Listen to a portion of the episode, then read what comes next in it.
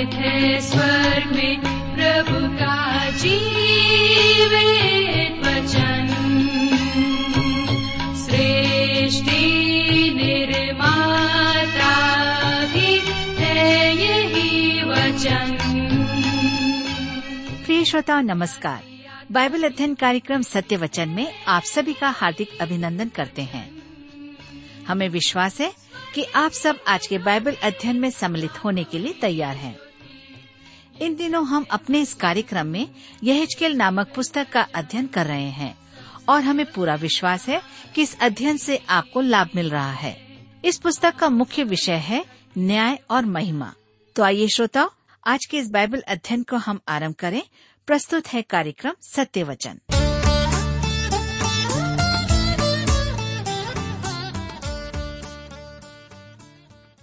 प्रिय मित्र प्रभु यीशु के पवित्र और सामर्थ्य नाम में आप सबको मेरा नमस्कार। मैं कुशल पूर्वक हूँ और मुझे आशा है कि आप सब भी परमेश्वर की दया से कुशल पूर्वक हैं और आज फिर से परमेश्वर के वचन में से सुनने के लिए तैयार बैठे हैं।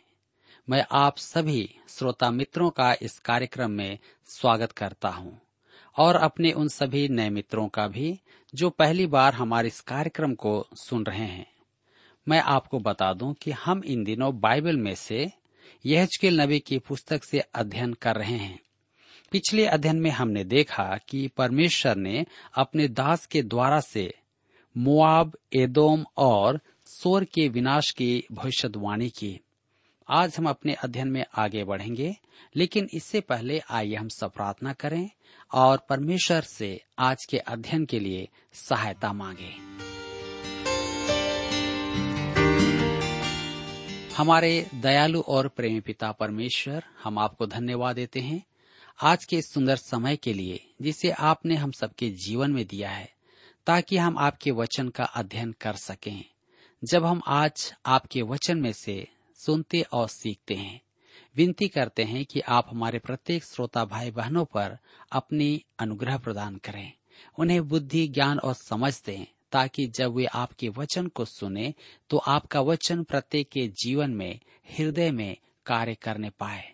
आप उन्हें उनकी बीमारियों से छुटकारा दें, उनके जीवन की परेशानियों से छुटकारा दें, उन्हें अपने वचन से आप आशीषित करें।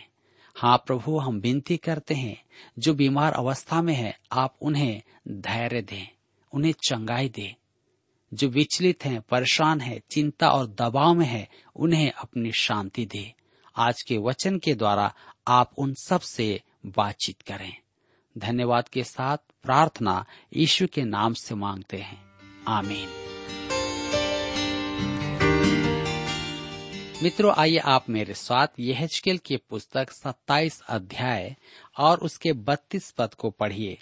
यहाँ पर इस प्रकार से लिखा हुआ है कि वे विलाप करते हुए तेरे विषय में विलाप का यह गीत बनाकर गाएँगे। सोर जो अब समुद्र के बीच चुपचाप पड़ी है, उसके तुल्य कौन नगरी है? यहाँ पर ध्यान दीजिए कि सोर एक विशाल जलपोत था जो समुद्र में डूब गया है। यह सत्ताईस उसके चौतीस पद में हम फिर से पढ़ते हैं। जिस समय तू अताह जल में लहरों से टूटी, उस समय तेरे व्यापार का माल और तेरे सब निवासी भी तेरे भीतर रहकर नष्ट हो गए। जी हाँ सब कुछ समुद्र में डूब जाएगा। यह सताइस के अंतिम पद अर्थात छत्तीस पद में लिखा है, देश देश के व्यापारी तेरे विरुद्ध ताना मार रहे हैं। तू भय का कारण हो गई है और फिर स्थिर न रह सकेगी। मेरे मित्रों, ध्यान दीजिए कि सोर के खंडहरों में विचरण करते समय लोगों ने संगीत सुना और न ही हँसी की आवाज़ें सुनी। वहाँ पर इमारतें, सोना, चांदी आदि कुछ भी नहीं देखा गया। वहाँ पर जो देखा गया, वह केवल मिट्टी के बर्तनों के टुकड़े और महानगर के विनाश के अवशेष और खंडहर थे। स्वर का परमेश्वर कहता है कि मैंने तुझे दंड दिया। सोर के इस दृश्य में हमारे समय और हमारी पीढ़ी के लिए एक निश्चित संदेश है कि हम घमंड न करें। अन्यथा परमेश्वर हमें भी नाश कर सकता है। मेरे प्रियो, यहाँ पर अध्याय 27 समाप्त होता है और अब हम अपने अध्ययन को अध्याय 28 से जारी रखेंगे। विषय है सोर के प्रधान और राजा के लिए संदेश। सोर के प्रधान के लिए संदेश। इस अध्याय में हम सोर और सैदा राजा और प्रधान के लिए संदेश पढ़ेंगे। यह भविष्यवाणी स्थानीय शासक से परे संसार के राज्यों के पीछे शैतान के संबंध में है। आइए हम पढ़ते हैं यह चकेल अट्ठाईस उसके एक और दो पद में। यहवा का यह वचन मेरे पास पहुँचा। हे मनुष्य के संतान सोर के प्रधान से कह परमेश्वर यहवा यूँ कहता है, तूने मन में फूल कर यह कहा है, मैं ईश्वर हूँ। मैं समुद्र के बीच परमेश्वर के आसन पर बैठा हूँ। परंतु यद्यपि तू अपने आप को परमेश्वर सा दिखाता है तो भी तू ईश्वर नहीं, मनुष्य ही है। यहाँ पर हम देखते हैं कि यह के पास फिर परमेश्वर का वचन पहुँचा, और इस बार दो संदेश हैं। एक सोर के प्रधान के लिए है और दूसरा सोर के राजा के लिए। इस महान राज्य, महान व्यापारिक केंद्र, महान राजनीतिक केंद्र और महान गढ़ सोर के साथ ही हम देखेंगे कि संसार के राज्यों के पीछे किसका हाथ है। वह शैतान है। उसने प्रभु यीशु की परीक्षाओं के समय उसे भी संसार के राज्य देने का लालच दिया था। इसे हम लुकर चित्सु समाचार चार अध्याय उसके पाँच से सात पद में पढ़ते हैं। तब शैतान उसे ले गया और उसे पल भर में जगत के सारे राज्य दिखाए और उससे कहा, मैं यह सब अधिकार और इसका वैभव तुझे दूँगा, क्योंकि वह मुझे सौंपा गया है और जिसे चाहता हूँ उसी को दे देता हूँ। इसलिए यदि तू मुझे प्रणाम करे तो यह सब तेरा हो जाएगा। प्रभु यीशु ने उसके प्रस्ताव को ठुकरा दिया, परंतु उसने जगत के राज्यों पर उसके अधिकार से इनकार नहीं किया, क्योंकि वह जानता था कि वे सब उसके अधीन हैं। परंतु एक दिन प्रभु यीशु संपूर्ण जगत पर राज करेगा। वह शैतान का उपशासक नहीं होगा। शैतान तो आज भी आकाश का शासक है। हमें अच्छा लगे या न लगे, संसार के राज्यों के पीछे उसी का हाथ है। मेरे मित्रों, यहाँ मेरे विचार में ख्रिस्त विरोधी का यह प्रतीक है। धर्मशास्त्र के विवरण के अनुसार ख्रिस्त विरोधी दो होना चाहिए। यहुना के अनुसार तो वे अनेक हैं। एक वह जो मसीह यीशु का इनकार करे, अर्थात उसका बैरी और दूसरा उसका नकल करने वाला। एक धर्म का अगुआ होगा और एक राजनीतिक शक्ति होगा। यहजकेल की पुस्तक में यहाँ हमारे सामने दोनों का समायोजन किया गया है। यह शैतान का उपशासक है। तूने मन में फूल कर यह कहा, मैं ईश्वर हूँ। ख्रिस्त विरोधी ठीक यही कहेगा। हम दूसरा थिस्लोनिकियों की पत्री दो अध्याय उसके चार पद में प्रेरित पौलुस के द्वारा से देखते हैं कि उसके विषय में वह क्या कहता है। जो विरोध करता है और हर एक से जो ईश्वर का पूज्य कहलाता है, अपने आप को बड़ा ठहराता है। यहाँ तक कि वह परमेश्वर के मंदिर में बैठकर अपने आप को ईश्वर ठहराता है। सोर का प्रधान कहता था, मैं ईश्वर हूँ। मैं समुद्र के बीच परमेश्वर के आसन पर बैठा हूँ। परंतु परमेश्वर कहता है, परंतु यद्यपि तू अपने आप को परमेश्वर सा दिखाता है तो भी तू ईश्वर नहीं, मनुष्य ही है। जी हाँ मनुष्य चाहे जितना कोशिश कर ले, वह मनुष्य ही रहेगा। यह अट्ठाईस के तीन पद में लिखा हुआ है, तू दानियल से अधिक बुद्धिमान तो है कोई भेद तुझ से छिपा न होगा। यह दानियल का एक और संदर्भ है। आपको याद होगा कि दानियल और यह समकालीन थे। यह चकेल दानियल का बहुत सम्मान करता था, क्योंकि वह बेबीलोन का प्रधानमंत्री था और परमेश्वर के लिए खड़ा रहता था। मेरे अपने विचार में यहेजकेल का काम बहुत कठिन था। वह बंदियों के साथ रहता था और उन्हें परमेश्वर का वचन सुनाता था। जैसा मैं पहले भी कह चुका हूँ कि यदि मुझे चुनने का अवसर मिलता तो मैं राजमहल में रहना चाहता। मुझे एक रात शेरों की मान में बिताना क्यों न पड़े? अपेक्षा? इसके कि बंदियों में सेवा करूँ, परंतु यहजकेल के पास अपना चुनाव नहीं था। मेरे मित्रों, यहजकेल दानियल की बुद्धि की चर्चा करता है।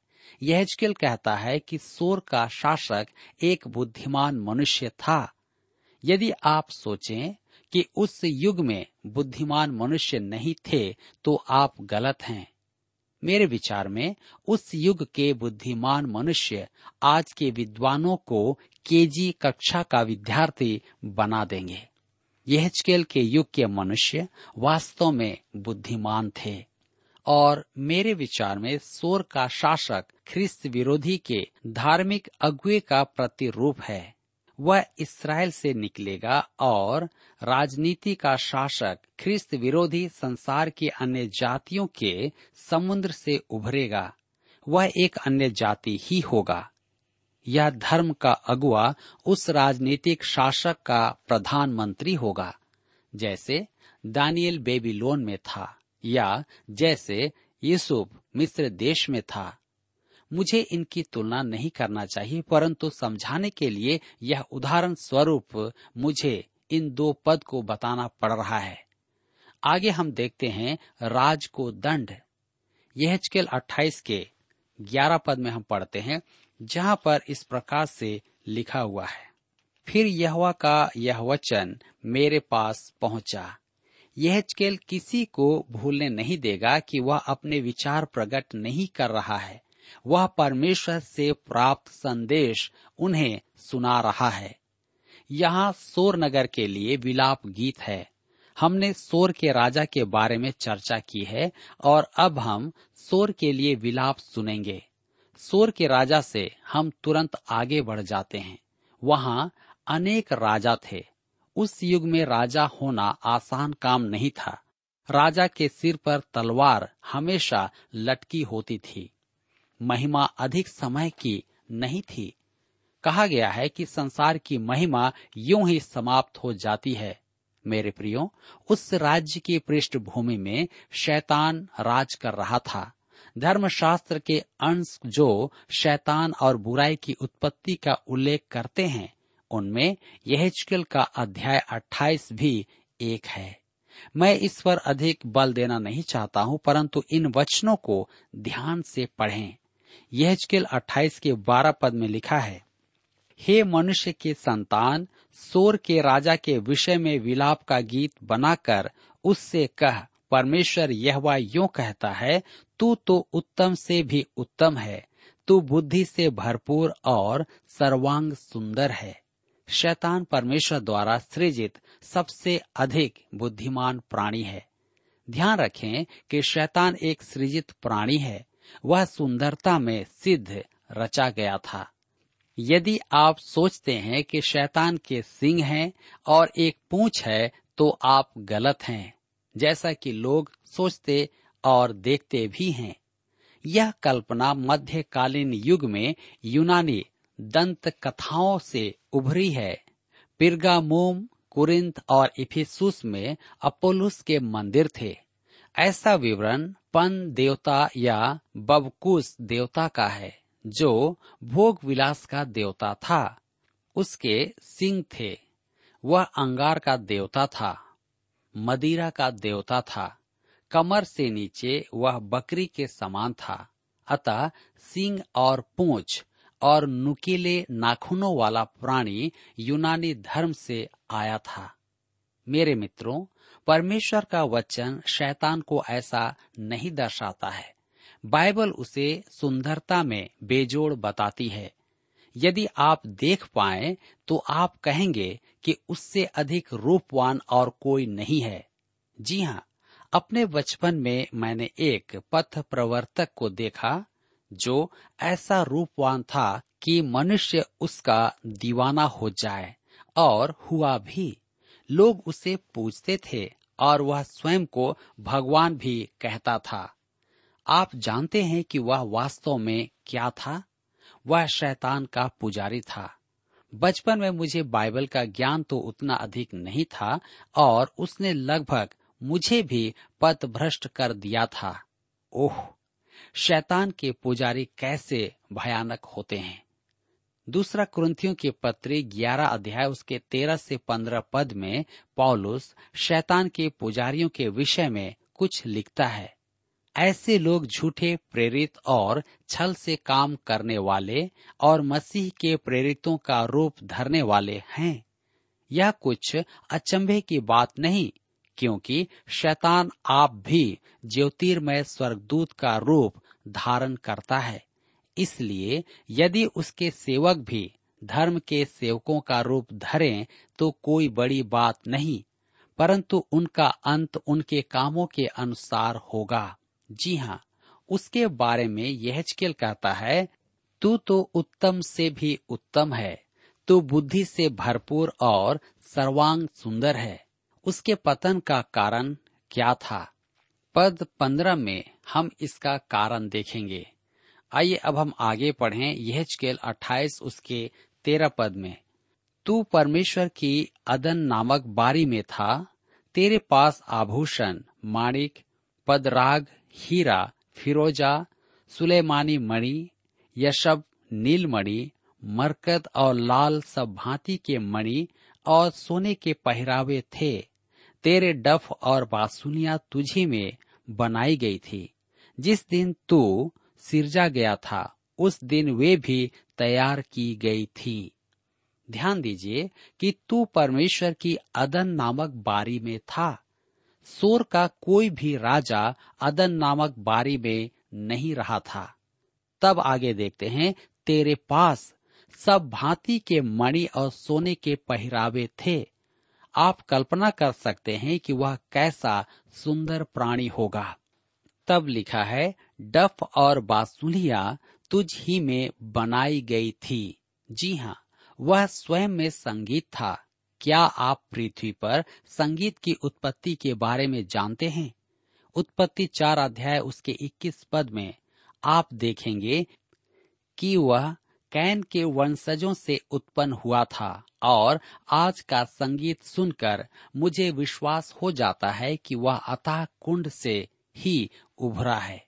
शैतान भी एक संगीतकार है।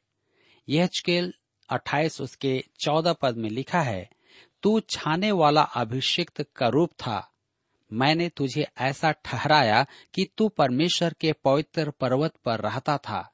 तू आग सरीखे चमकने वाले मड़ियों के बीच चलता फिरता था। शैतान छाने वाला अभिषिक्त करूप था, अर्थात वह परमेश्वर के सिंहासन की रक्षा करता था। यह पृथ्वी की अदन वाटिका नहीं थी, वरन स्वर्ग का ही चित्रण है। शैतान की पहुँच स्वर्ग तक थी। यह चकेल अट्ठाईस के पंद्रह पद में लिखा हुआ है, जिस दिन से तू सिरजा गया और जिस दिन तक तुझ में कुटिलता न पाई गई, उस समय तक तू अपनी सारी चाल चलन में निर्दोष रहा। मेरे प्रियो, शैतान परमेश्वर के सिंहासन का रक्षक था। उसके पास सृजित प्राणी का सबसे ऊँचा स्थान था। उसके पतन का कारण क्या था? यह तो इस विषय में कुछ भी नहीं कहता है, परंतु अध्याय चौदह, पद बारह से पंद्रह में यशाया हमें बता चुका है, हे भोर के चमकने वाले तारे, तू कैसे आकाश से गिर पड़ा है? तू तो जाति जाति को हरा देता था। तू अब कैसे काट कर भूमि पर गिराया गया है? तू मन में कहता था, मैं स्वर्ग पर चढ़ूँगा मैं अपने सिंहासन को ईश्वर के तारागण से अधिक ऊँचा करूँगा और उत्तर दिशा की छोर पर, सभा के पर्वत पर विराजूँगा। मैं मेघों से भी ऊँचे ऊँचे स्थानों के ऊपर चढ़ूँगा। मैं परम प्रधान के तुल्य हो जाऊँगा। परंतु तू अधोलोक में उस गढ़े की तह तक उतारा जाएगा। उसके पतन का कारण उसका घमंड था। शैतान बहुत ऊँचे पर अपना सिंहासन स्थापित करना चाहता था। वह परमेश्वर से अलग, स्वयं परमेश्वर बनना चाहता था। वह परमेश्वर के साथ विद्रोह में था। मेरे प्रियो, मैं कहना चाहता हूँ कि यदि आप ऐसे पवित्र जन हैं जो अपने आप को सिद्ध समझे और सोचें कि आपने मानदंड पूरा कर लिया है तो स्मरण रखें कि शैतान ज्योति का स्वर्गदूत था। वह पूर्ण रूपेण सिद्ध था, परंतु उसका पतन हुआ। तो आप क्या हैं? मैं क्या हूँ? हम तो नाशमान मनुष्य हैं। परमेश्वर विद्रोह को सहन नहीं करता है। अतः वह क्या करेगा? नाश करेगा।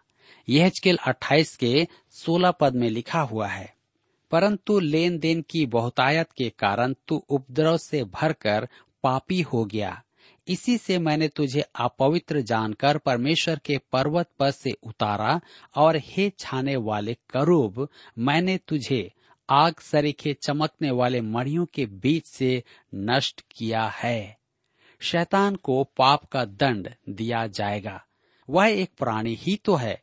मैं आपके बारे में तो नहीं जानता, परंतु मुझे इससे बड़ी शांति मिलती है। मैं स्पष्ट कहता हूँ कि मैं उससे जीत नहीं सकता। मैं उसके जोड़ का नहीं हूँ, अतः मैं परमेश्वर का आभारी हूँ कि परमेश्वर ही उसे देखेगा। यह अट्ठाईस, उसके सत्रह और अठारह पद में हम पढ़ते हैं। सुंदरता के कारण तेरा मन फूल उठा था और वैभव के कारण तेरी बुद्धि बिगड़ गई थी। मैंने तुझे भूमि पर पटक दिया और राजाओं के सामने तुझे रखा कि वे तुझको देखें। तेरे अधर्म के कामों की बहुतायत से और तेरे लेन देन की कुटिलता से तेरे पवित्र स्थान अपवित्र हो गए। इसलिए मैंने तुझ में से ऐसी आग उत्पन्न की जिससे तू भस्म हुआ और मैंने तुझे सब देखने वालों के सामने भूमि पर भस्म कर डाला है। सुंदरता के कारण तेरा मन फूल उठा था। यह घमंड है। जी हाँ और वैभव के कारण तेरी बुद्धि बिगड़ गई थी। सुलेमान जैसे बुद्धिमान राजा ने मूर्खता की, और यहाँ हम देखते हैं कि परमेश्वर का सर्वोच्च सृजित प्राणी, पूर्ण रूपेण सिद्ध एवं सर्वज्ञानी, उसने मूर्खता की। ओह, मेरे मित्रों, परमेश्वर की संतान भी आज ऐसी ही मूर्खता कर सकती है। इसलिए हमें सावधान रहने की आवश्यकता है। लिखा है कि मैंने तुझे भूमि पर पटक दिया और राजाओं के सामने तुझे रखा कि वे तुझको देखें। परमेश्वर एक दिन शैतान का तमाशा बनाएगा। लेकिन आज जब हम संसार में हैं और हम भी शैतान की बातों पर चलते हैं तो निश्चय ही जान लें कि हमें भी उसका हिस्सा बनना होगा। मेरे प्रियो, इससे पहले कि हमारे बीच में भयानक दिन आए, आइए हम परमेश्वर की ओर फिरें और परमेश्वर के सम्मुख अपने पापों को मान लें और उसके साथ में अपने जीवन को आगे बढ़ा लें। क्योंकि प्रभु यीशु के द्वारा ही हमें उद्धार की प्राप्ति होती है। मेरे मित्रों, मैं नहीं जानता कि आपका जीवन कैसा है, लेकिन इस बात को आज हमने वचन से सीखा है कि शैतान ने घमंड रखा और इतना ही नहीं, उसने बुद्धिमानी पर भी घमंड किया और वह एक रूपवान था। आज हम में से कई लोग इस बात को भूल जाते हैं कि कई बार हम भी अपने रूप रंग पर, धन दौलत पर घमंड करते हैं और तब हम अपने जीवन में विनाश को लाते हैं। मेरे प्रियो, आइए हम सब परमेश्वर की निकटता में आए, अपने जीवन को प्रभु के सम्मुख में रखें और कहें कि प्रभु आप हमारी सहायता करें। हमारे इस घमंड से, हमारे इस गलत फहमी से, हमारे इस बुराई से आप ही हमें बचाएँ। जब हम सब प्रार्थना करेंगे, मांगेंगे तो निश्चय ही परमेश्वर हम सबकी सहायता करेंगे। मेरे प्रियो, यहाँ पर आज हमारे अध्ययन का समय समाप्त होता है और मुझे विश्वास है कि आपने आज के इस वचन के द्वारा अवश्य ही अपने जीवन में आत्मिक लाभ प्राप्त किया है। प्रभु आप सबको आशीष दे और आप सबकी सहायता करें। प्रिय श्रोताओ अभी आप सुन रहे थे बाइबल अध्ययन कार्यक्रम सत्य वचन हम आशा करते हैं कि आज के इस कार्यक्रम से आपको आत्मिक लाभ मिला होगा। यदि आप परमेश्वर के बारे में और अधिक जानना चाहते हैं तो हमारे पास नया नियम एवं पवित्र शास्त्र बाइबल उपलब्ध है। इन्हें प्राप्त करने के लिए आप हमें इस पते पर लिख सकते हैं। कार्यक्रम Satya Vachan T W R post box number चार तीन एक शून्य, नई दिल्ली, एक एक शून्य शून्य एक नौ। पता एक बार फिर सुन लीजिए। कार्यक्रम Satya Vachan T W R post box number four three one zero New Delhi one one zero zero one nine और हाँ श्रोताओ, याद रखें कि पत्र लिखते समय आपका नाम और पता साफ़ साफ़ लिखा होना चाहिए। इसके अलावा आप हमसे टेलीफोन के माध्यम से भी बातचीत कर सकते हैं, जिसमें हमारे काउंसलर या सलाहकार आपको सलाह देंगे। तो नोट कीजिए हमारा मोबाइल नंबर नौ नौ पाँच आठ आठ दो शून्य चार एक चार। याद रखें, double nine five eight eight two zero four one four. और हमारा दूसरा नंबर है zero nine six five one four double three three nine seven. याद रहे, शून्य नौ छ पाँच एक चार तीन तीन तीन नौ सात। इसके अलावा आप हमसे ईमेल के द्वारा भी संपर्क कर सकते हैं। हमारा ईमेल आईडी है Hindi T T B at T W R dot I N. Hindi T T B at T W R dot I N. श्रोताओं, इस कार्यक्रम को आप हमारे website radio eight eight two dot com पर भी सुन सकते हैं। इस website radio eight eight two dot com के बारे में अपने मित्रों को भी सूचित कर दें। और अब इसी के साथ हमारे कार्यक्रम का समय यहीं पर समाप्त होता है। अगले कार्यक्रम में आपसे फिर मुलाकात होगी। तब तक के लिए हमें आज्ञा दीजिए। नमस्कार।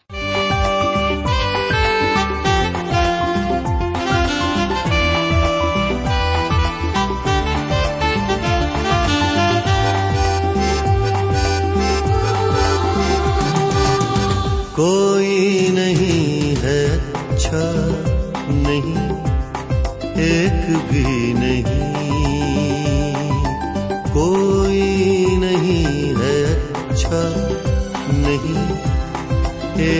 भी नहीं। कोई नहीं समझता, कोई नहीं समझता नहीं, एक भी नहीं। रब को जो चाहता हो, नहीं, एक भी नहीं। करता हो जो भलाई। करता हो जो भलाई नहीं, एक भी नहीं। कोई नहीं है अच्छा नहीं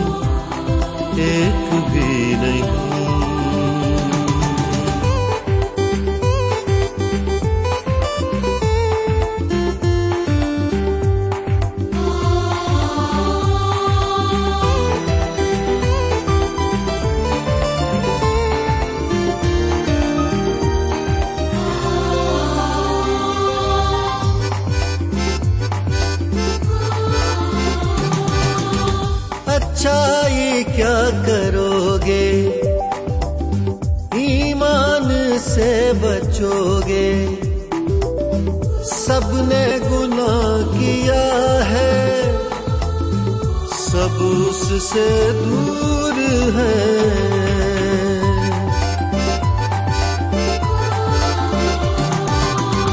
अच्छाई क्या करोगे, ईमान से बचोगे?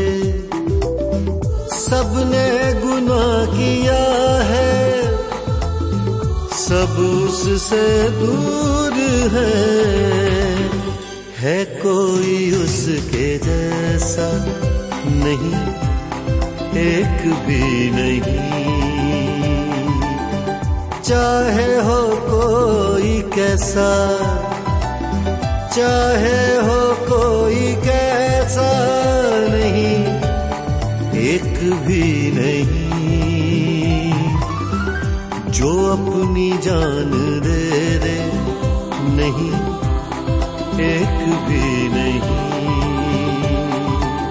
सबके गुनाह ले ले, सबके गुनाह ले ले, नहीं, एक भी नहीं। कोई नहीं अच्छा।